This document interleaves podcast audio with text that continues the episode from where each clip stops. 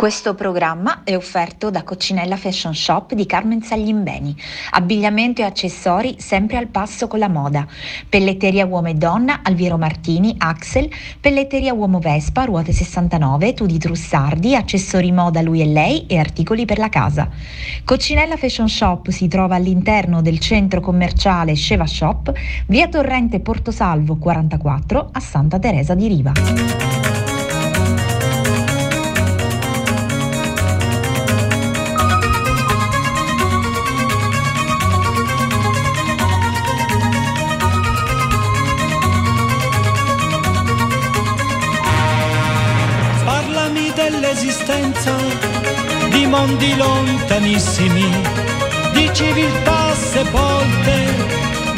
Continenti alla deriva.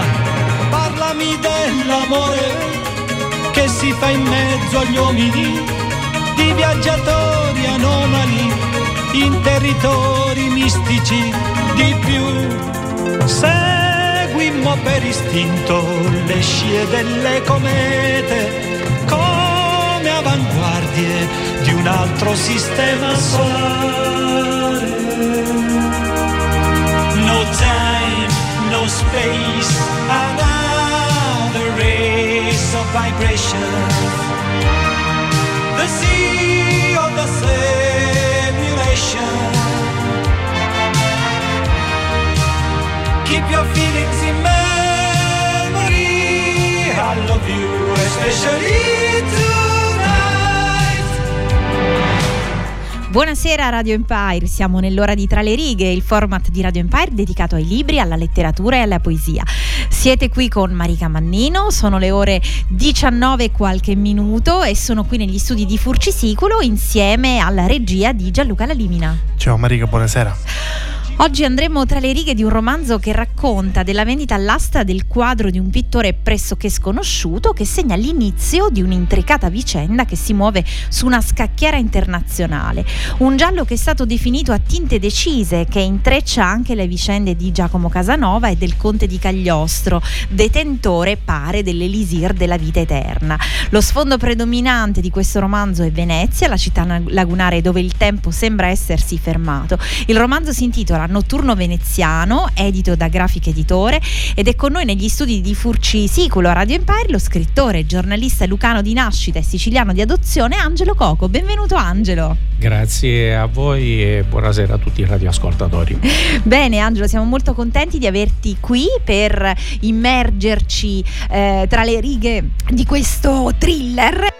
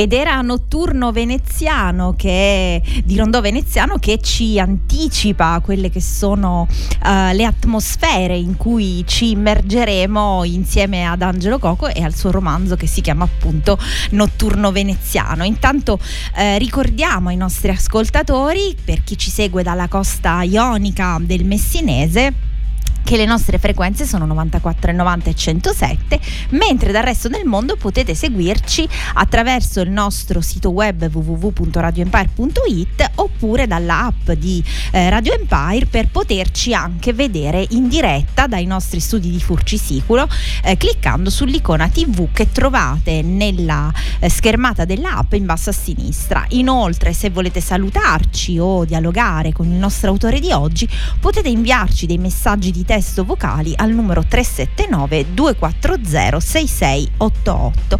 Allora, Angelo, iniziamo subito insomma, a parlare di, eh, di questo romanzo. Intanto io vorrei specificare che tu sei nato a Potenza ma che sei siciliano eh, di ado- adozione perché eh, hai passato la maggior parte della tua vita a Torregrotta di cui sei stato anche il primo cittadino. Sì, per un periodo di sette anni in due riprese ed è un'esperienza eh, che ti, a parte che ti qualifica, ti mette a disposizione della tua cittadinanza e cercare di realizzare o migliorare qualcosa che non va. È sempre un servizio e, e credo che il servizio vada affrontato in maniera aperta, soprattutto nel dialogo con uh, la cittadinanza e saper accogliere sia quelle che sono le critiche, e ce ne sono tantissime, sia eh, i suggerimenti, perché essere il primo cittadino non significa essere il primo in assoluto. Non significa, significa essere il più bravo. Ecco, significa essere un primus inter pares, la gente ti dà un, un, ruolo che tu devi ricoprire, ma devi anche saper accogliere quelli che sono i suggerimenti e le esigenze. Diciamo che un primo cittadino eh, è un rappresentante della comunità e in quanto rappresentante rappresentante deve ascoltare la comunità e poi fare per la comunità, quindi di fatto insomma è un lavoro per gli altri, no? Ma è anche, secondo come lo intendo io, un eh, rappresentante che diventa pure un punto di riferimento, certo. ecco, sia nei comportamenti e, e, tutto il resto, perché eh, la gente guarda il sindaco come può guardare quelle che erano una volta le altre figure istituzionali come il comandante dei carabinieri, Ministerio, il prete, ecco, quelli che rappresentano certo. delle identità eh, particolari della nostra società. Assolutamente, e sei dipendente del Ministero dell'Istruzione, ma sei anche giornalista, hai collaborato con quotidiani come Umanità, La Sicilia, Giornale di Sicilia, Gazzetta del Sud, eh, con il settimanale 109 e nel 2021 eh, è stato appunto pubblicato questo romanzo che possiamo definire un thriller a tutti gli effetti perché contiene diciamo lo stile narrativo e gli elementi, e gli elementi del thriller. E questo, um, questo romanzo uh, ti, ha, ti, ha, visto anche premiato con appunto il premio Dario Galli e il premio uh, Lagunando e poi finalista in tanti altri premi. Quindi insomma un romanzo che ti ha consacrato diciamo in qualche modo anche, eh, anche scrittore.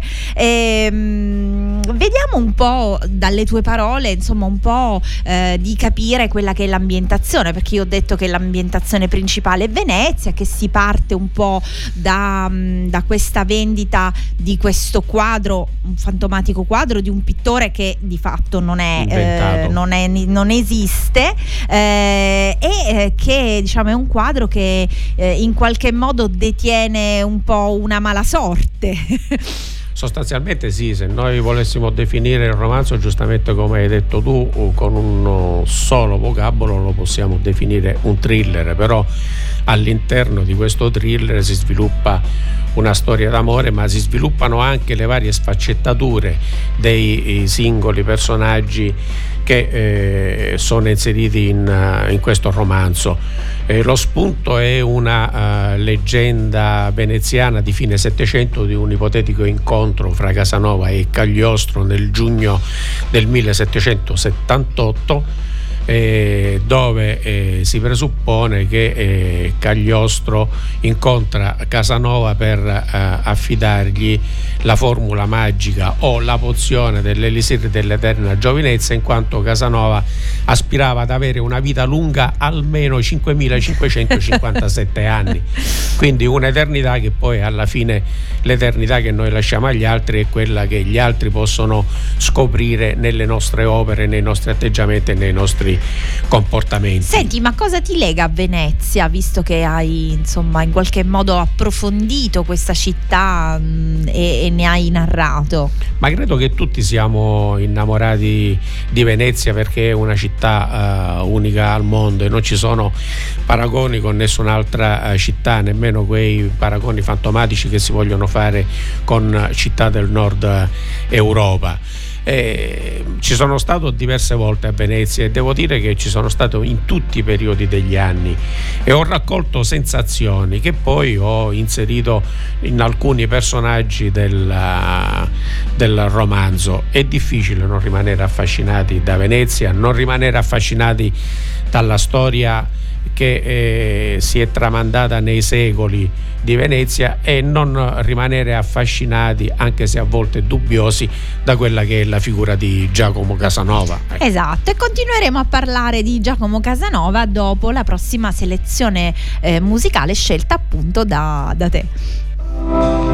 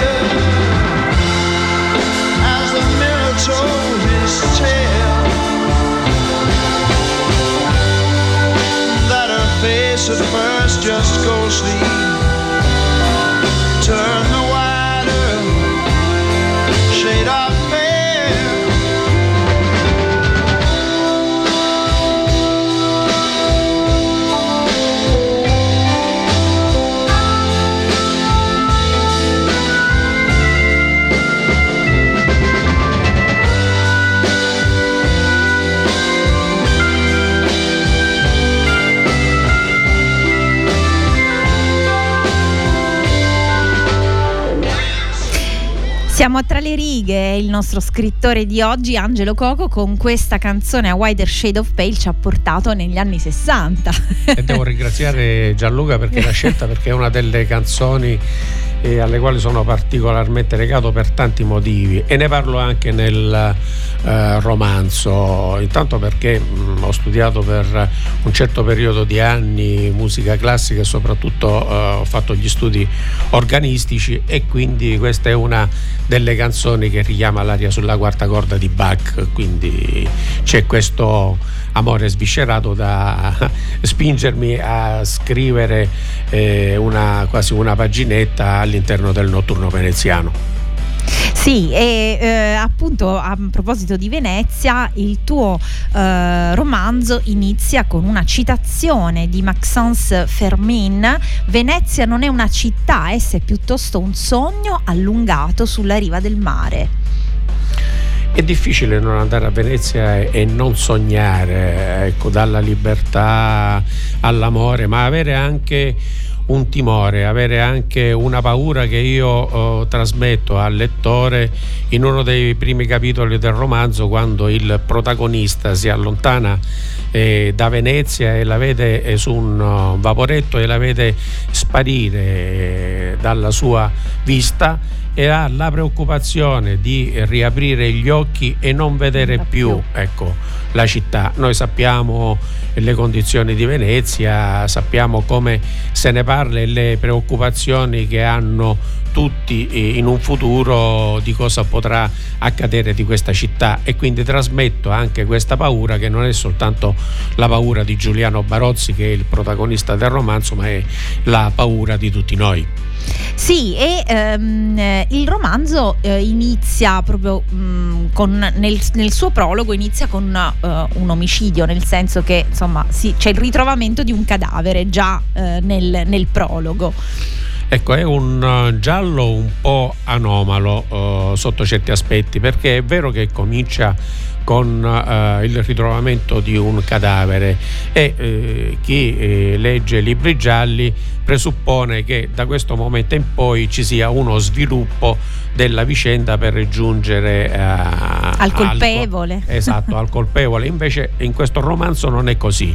C'è la descrizione del ritrovamento di questo cadavere da parte eh, di una uh, ragazza che lavora alle dipendenze di questa eh, contessa, la contessa Magda Steiler, e subito dopo questo capitolo la vicenda eh, comincia da una datazione anteriore al ritrovamento del cadavere quindi c'è una descrizione di tutti i personaggi che poi ritroveremo nella seconda parte e la seconda parte è tutto ciò che accade dopo il ritrovamento del cadavere. È un po' una partita a scacchi, sono un amante di questo gioco. E, mh, mm, è stato scritto in una critica che eh, l'autore prende i personaggi e li colloca sulla scacchiera come fossero uh, degli elementi che poi a proprio piacimento colora, fa prendere vita e sposta a secondo le esigenze del romanzo e credo che sia stata una interpretazione che ha colto l'essenza, una parte dell'essenza di questo romanzo. Del, del tuo progetto diciamo narrativo. Esatto. Bene, e allora Gianluca vogliamo ascoltare altra musica scelta dal nostro ospite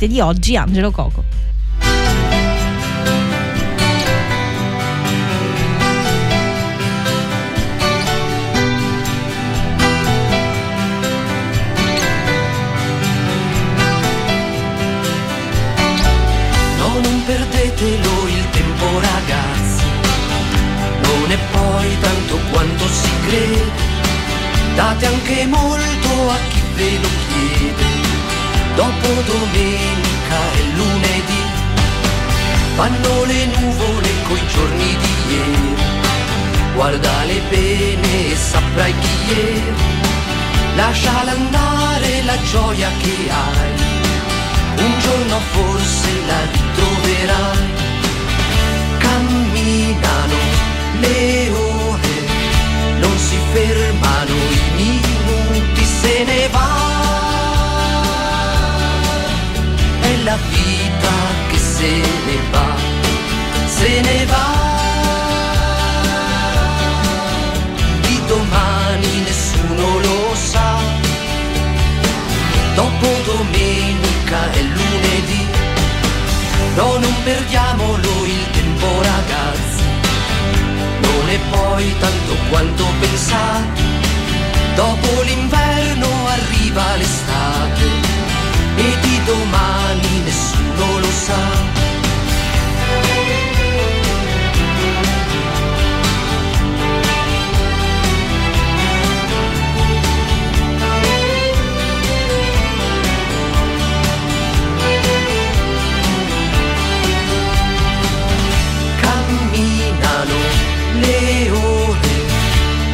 fermano i minuti,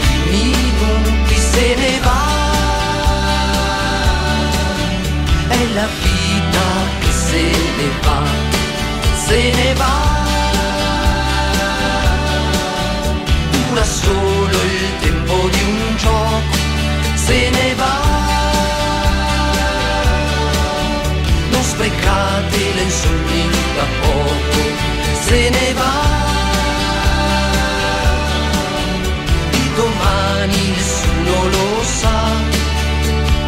fermano i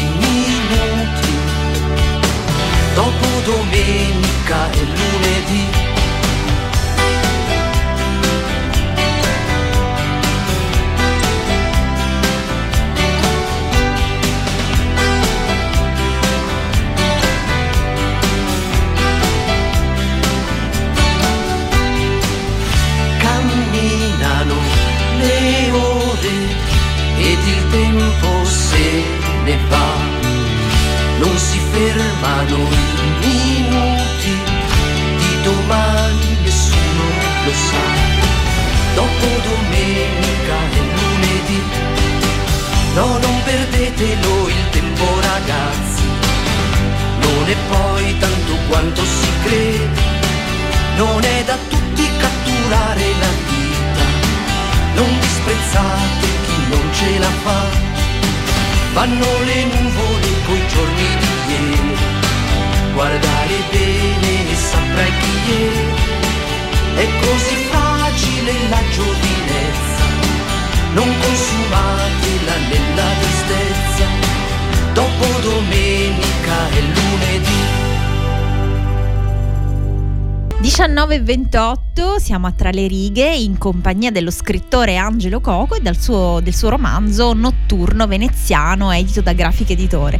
Eh, allora Angelo, stavamo mh, mm, parlando del tuo, del tuo, romanzo, un giallo, un thriller eh, che eh, si muove attorno a tantissimi personaggi ma anche eh, attraverso tanti landscapes che possiamo definire tali, quindi abbiamo parlato di Venezia, ma poi ci sono tante altre città, eh, Lisbona e poi eh, Dux e poi insomma dove eh, che, mm, che, poi risulta appunto essere la, la città in cui eh, il conte di Cagliostro è stato prigioniero e poi è morto.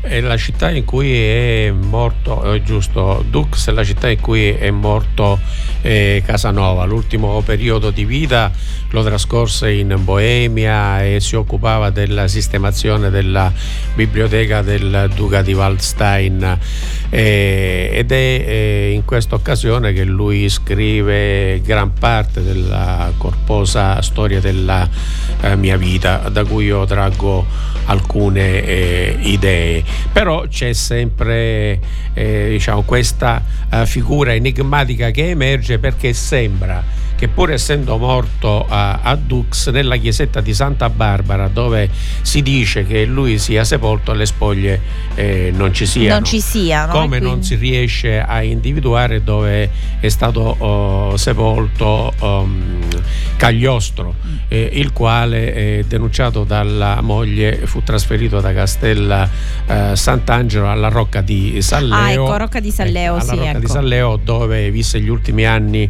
della sua vita vita e morì. E c'è un particolare eh, un po' eh, curioso.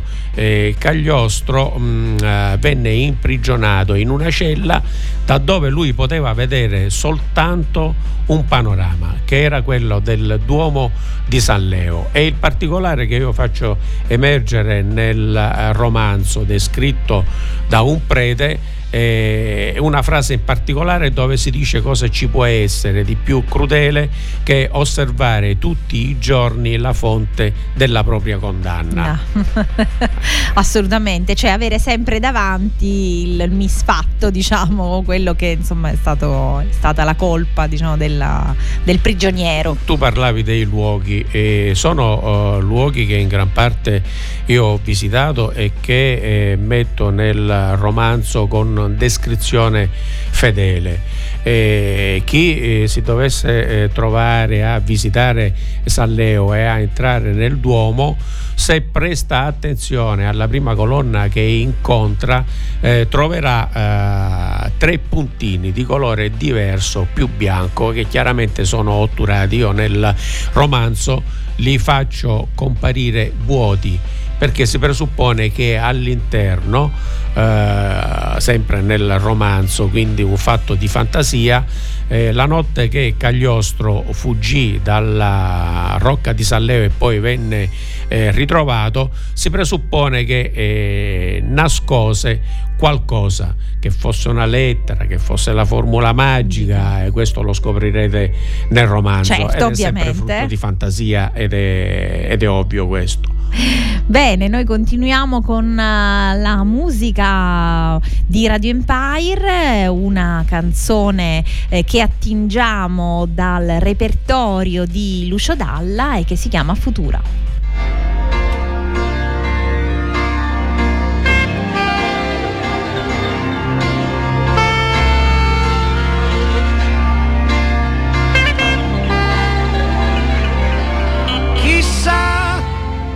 Chissà, domani su che cosa metteremo le mani.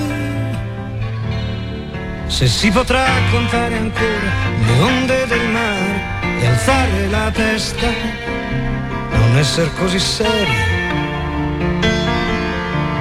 Rimani. I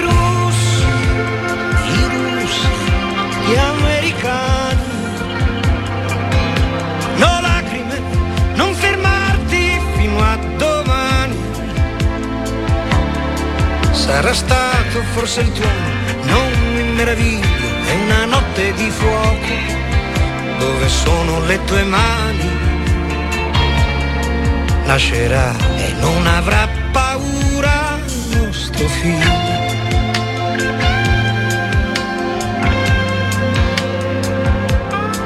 E chissà come sarà lui domani, su quali strade camminerà, cosa avrà nelle sue mani, le sue mani. Si muoverà e potrà volare, nuoterà su una stella, come sei bella. E se una femmina si chiamerà Futura. Ah, il suo nome detto questa notte mette già paura. Sarà diversa, bella come una stella, sarai tu miniatura. Ma non fermarti, voglio ancora baciarti. Chiudi i tuoi occhi, non voltarti indietro. Qui tutto il mondo sembra fatto di vetro e sta cadendo a pezzi come un vecchio presepio. Di più, muovi, di più in fretta, di più.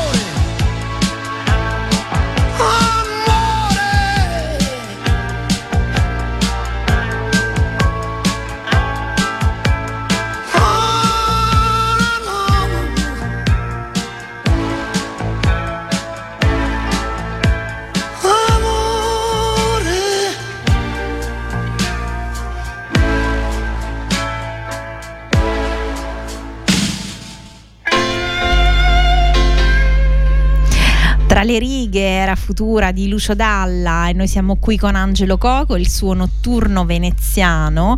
E mh, mm, questo, questo romanzo di fatto questo, eh, come dire, eh, questo thriller che abbiamo definito thriller per insomma anche un po' comodità no? di, di, identificare, di, identificare, il genere.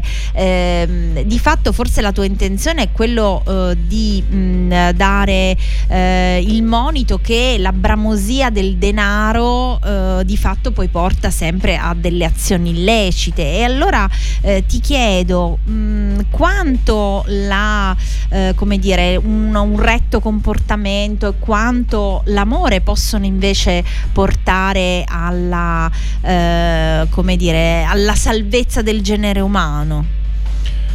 Eh, ma eh, io credo che alla fine il bene eh, paga sempre. Tu inizialmente parlavi di questo romanzo come thriller, noi lo abbiamo definito come thriller, eh, però come eh, discutevamo prima della trasmissione, questo è un romanzo che ha ricevuto oh, diversi premi.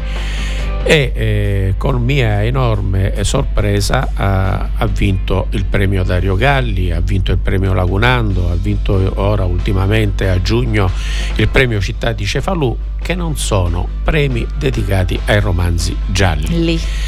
E questo, oh, con questo che cosa voglio dire? È che eh, probabilmente la giuria ha riscontrato in questi tre premi e in tutti gli altri dove è arrivato nella cinquina dei finalisti delle caratteristiche e delle qualità che unite a quello del thriller possono benissimo sfociare in altre eh, situazioni. Ti dicevo inizialmente eh, che si parla di amore, ogni personaggio è caratterizzato, anzi eh, c'è qualcosa di particolare che in tutti i personaggi c'è eh, spesso una dualità di comportamenti per cui trovi quella fase del buono e quella fase del cattivo, il contrasto fra il padre e il figlio e mi riferisco a Giuliano Barozzi figlio e a Bruno Barozzi padre, lo stesso contrasto fra i due, eh, diciamo il padre e il figlio che sono uh, i gioiellieri del Settecento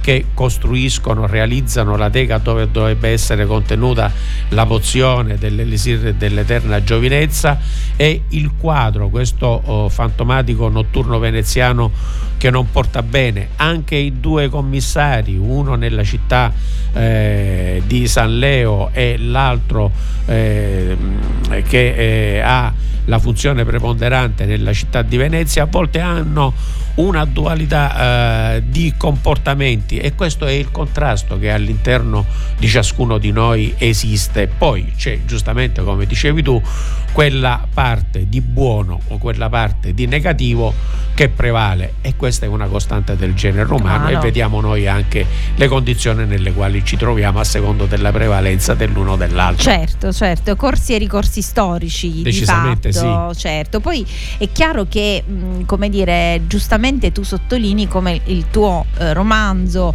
eh, sia stato premiato in, in, uh, insomma, da varie giurie in vari contesti che non sono avvezzi al genere thriller perché probabilmente noi abbiamo sempre il vizio di cercare di incasellare eh, le cose così come i libri, ma anche tante altre cose, ma in realtà ci sono eh, poi delle produzioni che non possono essere eh, incasellate in un, sol- in un, solo genere perché magari ne sono una commistione e creando poi qualcosa di unico. Dipende come tu li intrecci nello sviluppo della, ecco, della trama, eh, l'importanza e il significato che tu dai anche alle cose, non soltanto ai personaggi, ai protagonisti, perché ci sono uh, delle pagine in questo romanzo dove tu uh, non descrivi il carattere della persona, ma ti fermi sugli oggetti e sì. anche gli oggetti hanno una influenza, hanno anche una, una capacità loro... descrittiva ecco, della persona stessa, ma anche una loro anima a secondo di come tu poi, e qui utilizzo un termine forte, li, eh, diciamo, li componi e ripeto, li utilizzi a tuo piacimento. Certo, e eh, noi mh, mm, continueremo a parlare con Angelo Coco dopo eh, cercando di scoprire insomma quali saranno i suoi progetti futuri, ma intanto continuiamo con la musica di Radio Empire.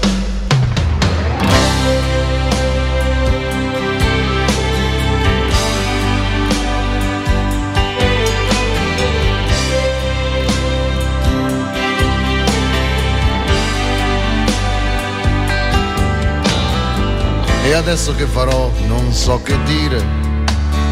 E ho freddo come quando stavo solo. Ho sempre scritto i versi con la penna, non ordini precisi di lavoro. Ho sempre odiato i porci ed i ruffiani e quelli che rubavano un salario. Falsi che si fanno una carriera con certe prestazioni fuori orario. Canterò le mie canzoni per la strada ed affronterò la vita a muso duro, un guerriero senza patria e senza spada, con un piede nel passato e lo sguardo dritto e aperto nel Ho speso quattro secoli di vita e ho fatto mille viaggi nei deserti perché volevo dire ciò che penso.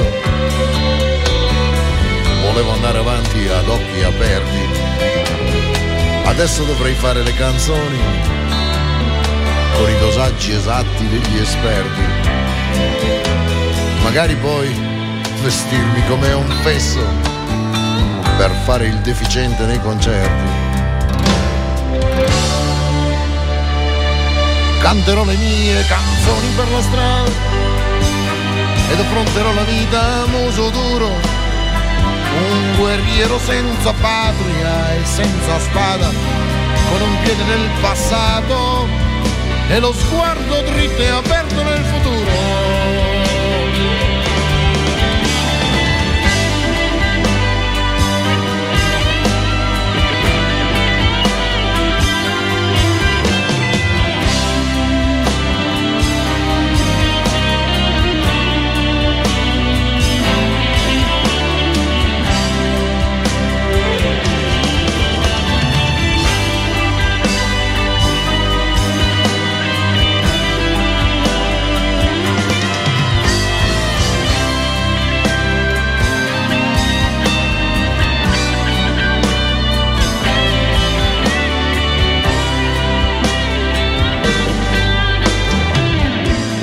So se sono stato mai poeta e non mi importa niente di saperlo. Riempirò i bicchieri del mio vino. Non so com'è però vi invito a berlo. E le masturbazioni cerebrali le lascio che maturo al punto giusto. Le mie canzoni voglio raccontarle a chi sa masturbarsi per il gusto. Canterò le mie canzoni per la strada ed affronterò la vita a muso duro, un guerriero senza patria e senza spada, con un piede nel passato e lo sguardo dritto e aperto nel futuro. E non so se avrò gli amici a farmi il coro o saprò soltanto volti sconosciuti. Canterò le mie canzoni a tutti loro e alla fine della strada potrò dire che i miei giorni li ho vissuti.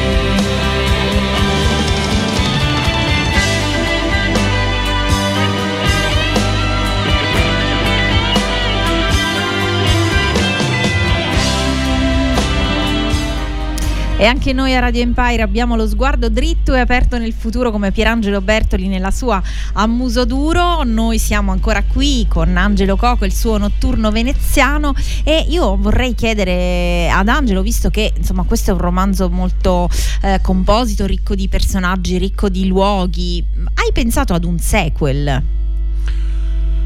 È una domanda che mi è stata posta diverse volte e come ho risposto precedentemente devo rispondere anche a te. No, non ho pensato a un sequel perché eh, questo romanzo è nato come una unicità, non pensavo di continuare a scrivere romanzi eh, perché come cantava eh, Pierangelo Bertoli, non so se sono stato un poeta, io sono nato con la poesia, ho seguito la mia strada eh, con libri di poesia, premi di poesia. E tra di, l'altro, infatti, io volevo arrivare proprio a questo, perché comunque appunto tu eh, di fatto nasci poeta oltre che eh, giornalista e hai vinto eh, molti premi con le tue eh, silogi poetiche, Regium Giuli, il premio internazionale Val d'Agro, la penisola sorrentina, il premio Colapesce, il premio Città di Leonforte, il premio Città di La Spezia. Eh, quindi quindi dico, mh, mm, insomma, con la poesia hai fatto già tanto, no? Diciamo che era un po' il mio pane quotidiano, ecco. E quindi questo romanzo è nato quasi per caso, ascoltando a Venezia la leggenda di cui ti parlavo, mi sono messo un po' a smanettare e pensavo di scrivere un uh, semplice racconto di una decina di pagine. Invece man mano andava avanti, si arricchivano i personaggi, si arricchiva la fantasia e quindi essendo un curioso per uh, natura è venuto fuori questo romanzo. Questo non vuol dire che non essendoci un sequel uh, di Notturno veneziano con gli stessi personaggi non ci sia un altro romanzo al quale peraltro già sto lavorando. Ah, bene, bene, bene. E possiamo possiamo, possiamo chiederti se eh, c'è diciamo sempre eh, lo sfondo giallo oppure se possiamo insomma sì decisamente sì c'è uno sfondo giallo sono due vicende comunque accadute in Italia vere che io prendo soltanto come spunto per rielaborarle con una visione diversa e dovrebbe svilupparsi fra Roma e Barcellona di Spagna Ah, ecco, quindi insomma sempre internazionalizzato. Esatto, esatto, quindi sempre città, diciamo, in Italia e, e insomma nel resto, nel resto, d'Europa, quindi molto bello.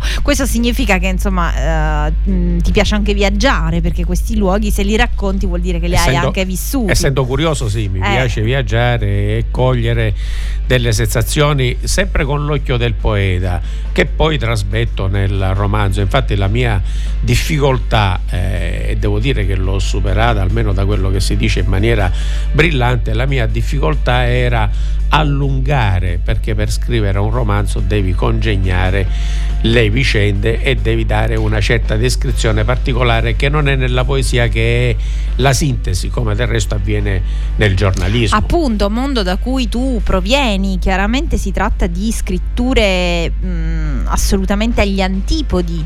Uh, e mh, come giornalista di che cosa ti sei occupato invece? Ma eh, mi occupavo di cronaca locale ma soprattutto soprattutto di, di sport. Ti racconto un episodio così per eh, farti capire un po' qual è stata la mia apprensione. Generalmente ti telefonavano dalla redazione, sai Coco c'è una partita, vai 40 righe, tu facevi le tue 40 righe e poi il giorno dopo sul giornale vedevi... Usciva il pezzo. Eh, no, usciva soltanto le formazioni delle squadre. Ah, una okay. volta mi telefonano dalla redazione della Sicilia di Catania, Coco ti diamo una pagina perché c'è la premiazione degli Ussi Sport eh, dico una pagina e ora che scrivo in una pagina, abituato sempre a scrivere 40 righe, mm. alla fine ci sono riuscito. Vabbè, Forse eh. sarà stato questo l'input per arrivare al romanzo. Cioè, se, se, sono riuscito a scrivere una pagina intera di giornale così, diciamo dall'oggi al domani, insomma, si può, si può fare anche, anche, un romanzo. Beh. Bene, bene.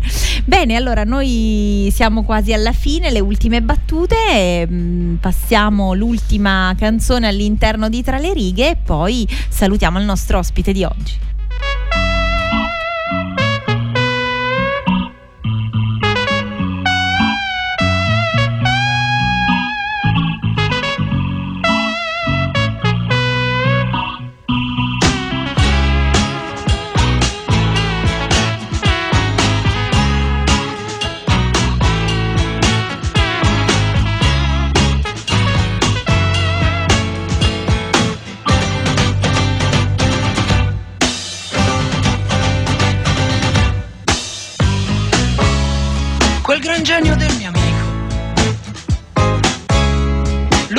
Saprebbe cosa fare. Lui saprebbe come aggiustare con un cacciavite in mano, fa miracoli. Ti regolerebbe il minimo, alzandolo un po' e non picchieresti in testa, così forte no. E potresti ripartire, certamente non volare, ma viaggiare. Viaggiare,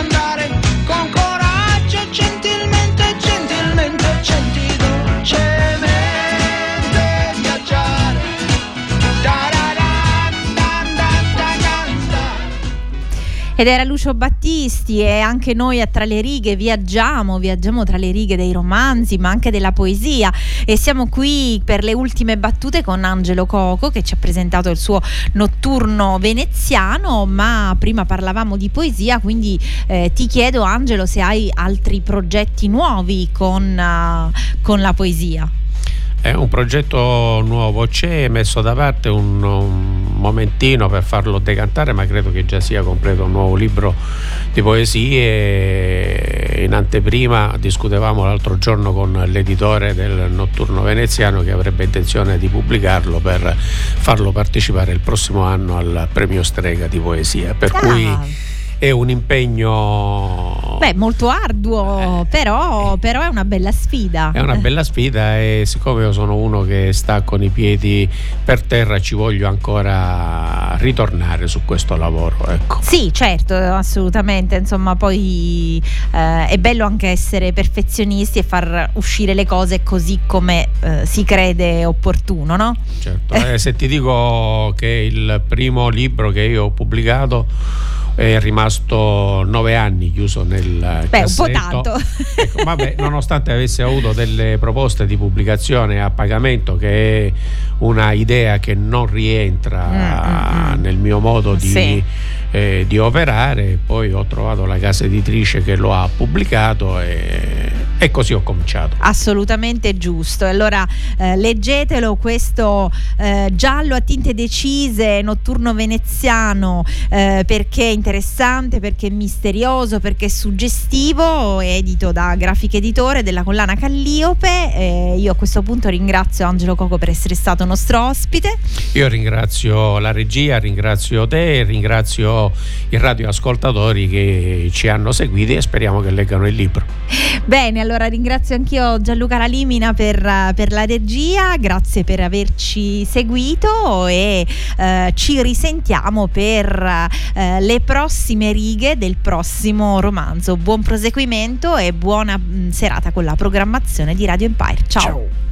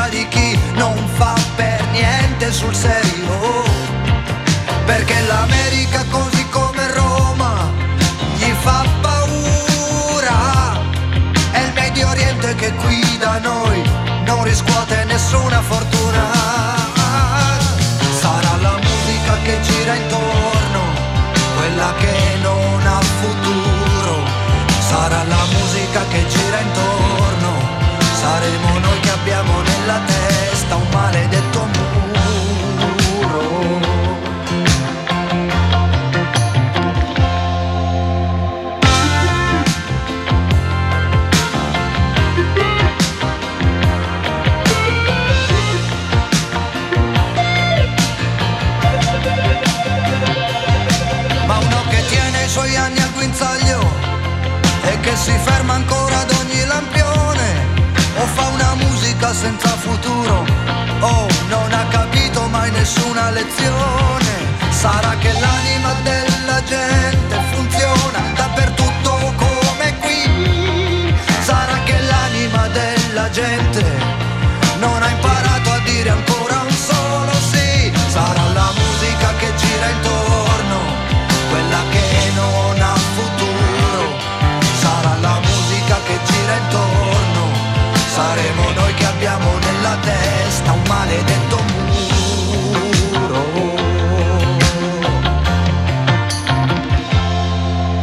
facili, uomini sempre poco allineati, li puoi cercare ai numeri di ieri, se nella notte non li avranno cambiati, per niente facili, uomini sempre poco affezionati, li puoi tenere fra i pensieri di ieri, se non ci avranno scordati, sarà la musica che gira intorno,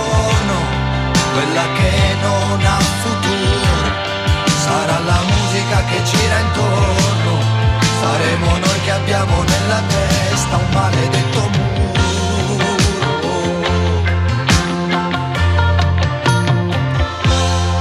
Sarà la musica che gira intorno, quella che non ha futuro, sarà la musica che gira intorno saremo noi che abbiamo nella testa un maledetto muro.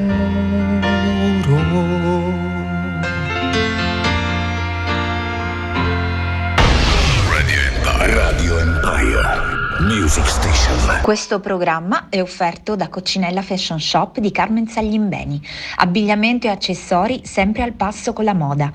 Pelletteria uomo e donna, Alviero Martini, Axel.